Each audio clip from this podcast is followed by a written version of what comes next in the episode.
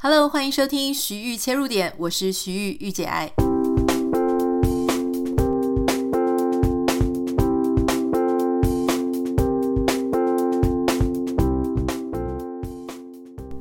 Hello，欢迎你收听今天的节目。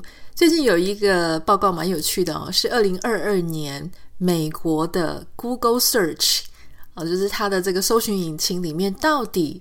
被查的最多的字是什么？其实这个就是 Google Trend 上面的一个结果，他们就分项分门别类，呃，全世界的搜寻量跟美国的搜寻量其实结果也不太一样哈。有一些当然是有重复的啦，像乌克兰啊，或是伊丽莎白女王这些全球都很重大的事情，这个是很共通的。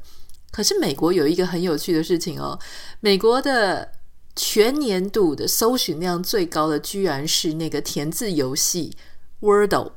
我不太知道你有没有玩过这个游戏，但是这个游戏它在二零二二年的一月是非常非常大热门，全球大热门。也许当我们知道的时候，也许已经到二三月了哈。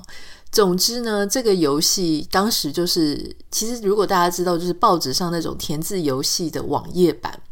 所以它上面就是会有很多提示啊，哈，比方说我乱讲啦，哈，比方说要问你说，呃，这个人曾经当过两届什么总统大选这个候选人，就是他会有一个提示，然后让你去猜说这个答案是什么，你要用一个英文单字去猜。那总之当时就蔚为风潮。好，可是今天我们要来谈的事情呢，就是来介绍就是关于文化。美国的填字游戏文化到底是怎么样来的？什么时候流行开来的？我记得我那时候也是很不理解，因为我只要遇到美国朋友，特别是我那时候呃在公司上班的时候，我们公司也有请外籍老师帮大家上英文课。我记得那个外籍老师呢，他就常常跟我们讲说，他自己无聊的时候就很喜欢玩填字游戏。如果我们希望可以多增加一些智慧的能力，他也很推荐我们玩填字游戏。然后我认识一些美国朋友之后，我发现还真多人很喜欢玩填字游戏，甚至你在电影啊、美剧里面，你常常会看到，特别是年纪大的老人家哈，或是比较之前有在看报的那个年代的人。他们是很喜欢很喜欢玩填字游戏的，以至于那时候我听到 Wordle 居然被《纽约时报》买下来啊，这个金额还蛮高的。我心里就想说，为什么一个《纽约时报》他会一定要买这个？难道他真的相信买了这个游戏可以为他带来更多更多的新的读者群吗？啊，那今天就是要跟大家介绍这个部分了哈。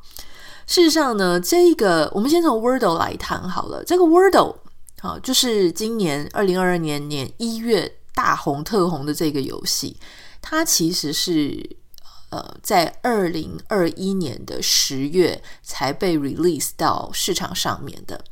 那这个他的我不能讲说他是这个游戏的创作者了哈，因为他不是，但是他把这个，因为他是个软体工程师，这个人叫做呃 Josh。Wardle，你就你有没有觉得他的游戏的名字跟他本人的姓哦，是很像？我在想他可能是也是故意取其谐音了哈。他是一个在布鲁克林住在布鲁克林的软体工程师，他就是把那个美国填字游戏做成一个网页版的人。当时他在做的时候呢，其实也是可能只是随手信手拈来，所以当时他十月弄去的时候也没什么人知道。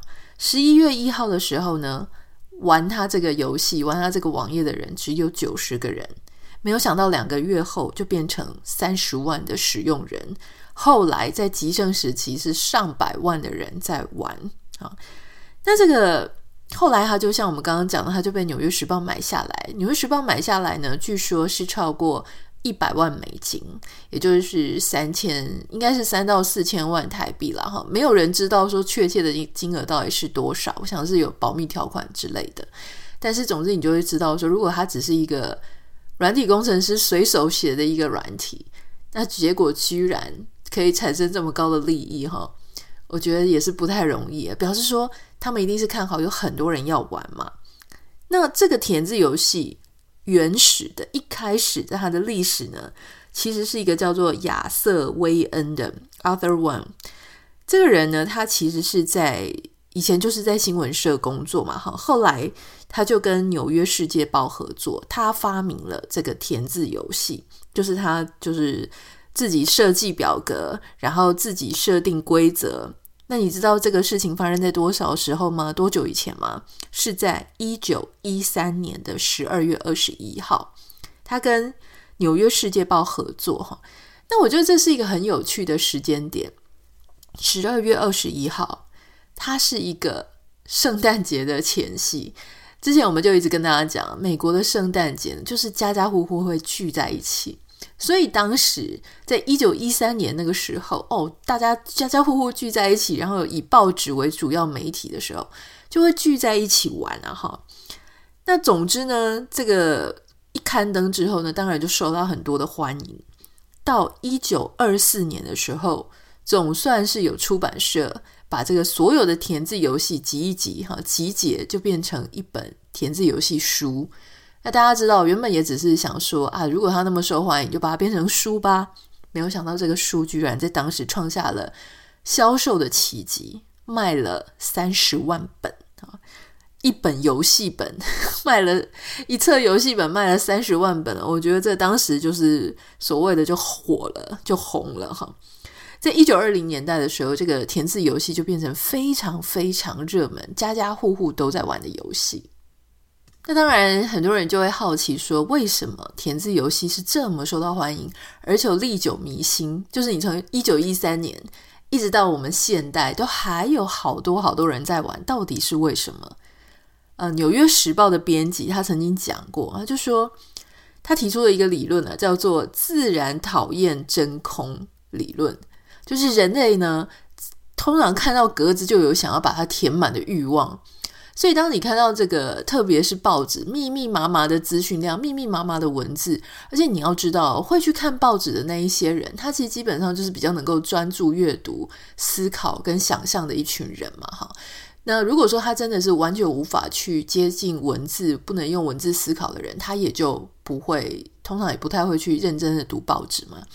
所以，针对那一群报纸的读者，哎，结果这一块四方形居然就是有一些文字填空啊，就是空掉了，而且旁边还有提示。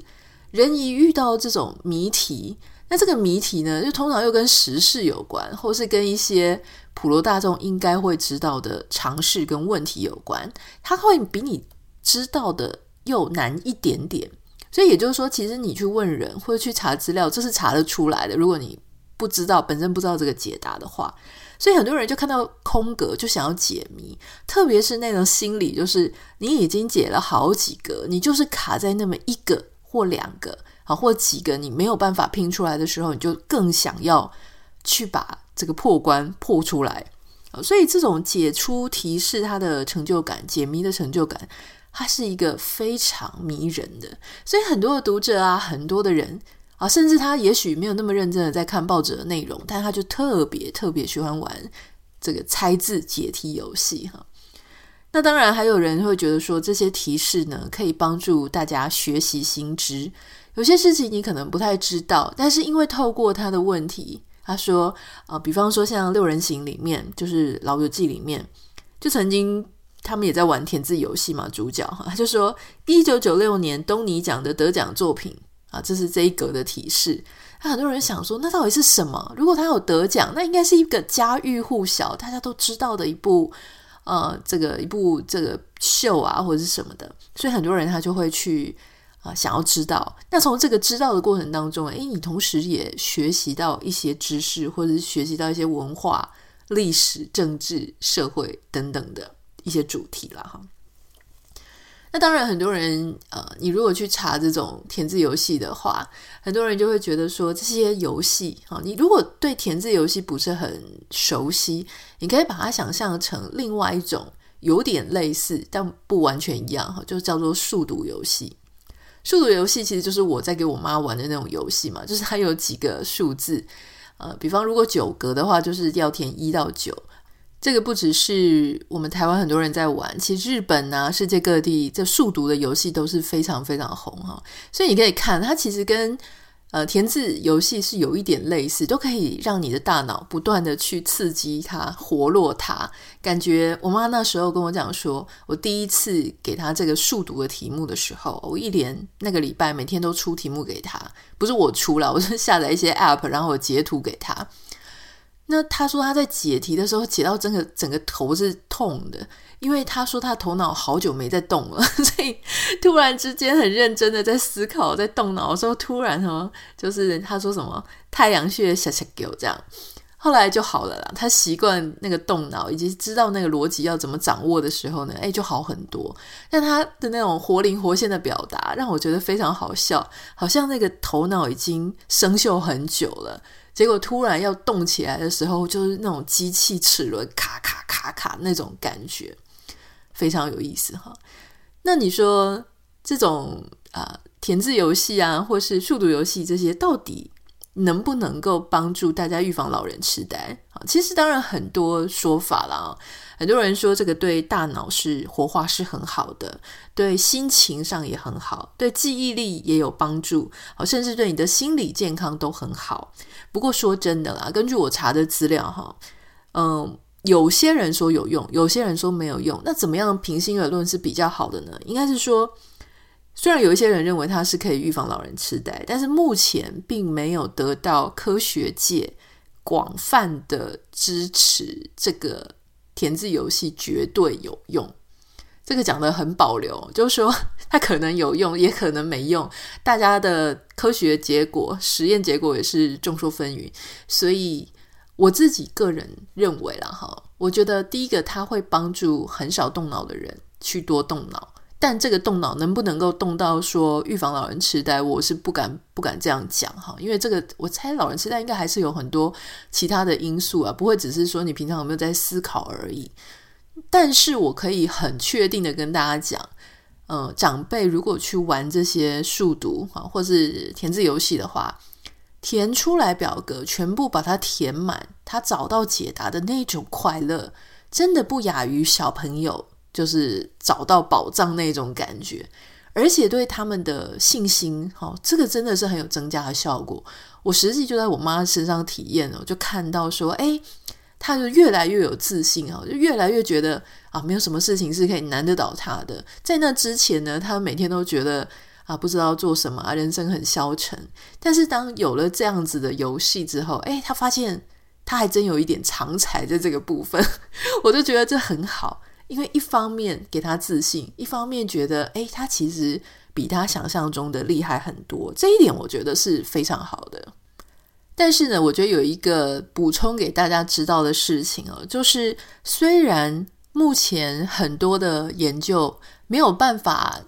就是完全的告诉你，这个一定能够帮助预防老人痴呆。可是有一件事情，有一个故事非常的有趣哈。在一九五三年的时候呢，有一个病人啊，他因为一些疾病，所以他必须要去做脑部的手术。那个病人他在一九五三年的时候移除了他的海马回。人体的大脑的海马回其实就是在掌管大家长期记忆的这个功能嘛，哈。这个病人叫做 H.M.，他的名字叫 H.M.，好，可能是个缩写，可能是个昵称。这个病人呢，他手术之后呢，发生什么事情？因为他已经移除他的海马回了。他手术之后呢，简单讲就是他可以有短期的记忆，可是他没有办法有长期记忆。这是会发生什么事情呢？就是。他每次当下做的事情，他可以记住，可是过一阵子之后呢，他就整个忘记他曾经做过这件事情。我记得有一部电影，好像跟土拨鼠有关，就是一个人他第二天起来，然后又一直在回复到他前一天的日子、前一天发生的事情，然后一直不停的在重做。好，那其实那部电影我已经记不得了，然后但是就有一点类似这样的概念。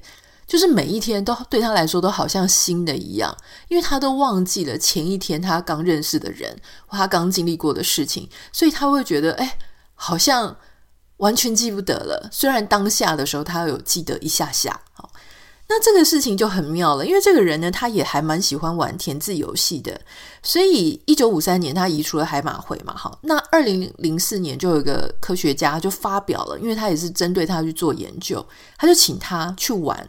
填字游戏，玩了无数次。那每一次呢，你知道填字游戏不是就是有提示吗？所以理论上，他那个提示跟答案，他都只会记得一下下，然后他就会把它忘记了。哈，所以他每一次做这个填字游戏，理论上都应该是像新的一样，因为他就没有长期记忆嘛。可是科学家却发现哦，虽然说。他应该是没有长期记忆的，所以每一次那个提示呢，他都应该，比方说他第一天觉得很困难，他第二天应该还是觉得很困难。第一天不知道的事情，他第二天、第三天、第四天也应该要不知道才对，因为他记不得嘛。但他们在这个实验对象身上发现，他好像可以对他这个提示的答案，他是能够直接对应出来的。而且最妙的事情是，这些提示呢，故意哈，他们因为是实验设计嘛，他们都故意让这些提示的题目是发生在一九五三年之后的哦。我随便乱讲，因为我不太知道他的题目。但例如说，他是在讲一个，例如一九六零年，呃，这个什么重大事件啊，或者哪个女歌手啊，或者什么之类的。为什么要设计成一九五三年之后？因为如果你是一九五三年之前的，可能是他在。海马回移除之前，他就记得的事情，他就学过的事情，但是他把它全部都放到一九五三年之后的事情，是理论上这个人他的记忆体应该一直都在清空，所以他应该什么都不知道才对。可他们发现很有趣，就是当他看到，当他做这个游戏做越来越多次，越来越多次之后，他有一个倾向很明显，就是他看到提示，他可以讲出答案。你问他说：“你怎么会知道这个答案？你应该不知道的啊。”他会跟你讲说：“我也不知道我怎么知道的，但我就是知道它。”那你不觉得这件事情很有趣吗？哈，以前他们就是心理学家，他们就会说：“哦，只有呃短期记忆、长期记忆。”没有想到透过这个填字游戏这件事情，他们发现了在短期记忆跟长期记忆中间啊，还有其他的一些。呃，光谱当中中间的这个地带，还有其他会影响的一些原因哈。那因为我也不是心理的专家，我也没有研究这个 后面的故事发展哈。也许哪一天我们有遇到心理专家的时候，我们再来请他们多分享一点这个后面。但我今天因为我们重点要讲这个填字游戏的故事嘛，所以你看，这是小小的一个游戏，它不只是可以提供大家娱乐哈，甚至它也可以变成。研究人员他在做实验的时候，他的一个工具之一，我觉得这个是非常非常有趣的啦。所以呢，今天想要跟大家介绍的就是关于美国人哈，还有很多西方人啊，不是只有美国人，哈，瑞士啊或者哪里也都是。他们很喜欢玩的叫做填字游戏。那这个填字游戏的文化呢，历史就是我们今天跟大家介绍的，以及它的一些应用性跟功能。不太知道你自己本身喜不喜欢玩填字游戏，或是数独？如果你很喜欢玩的话，也欢迎你跟我分享。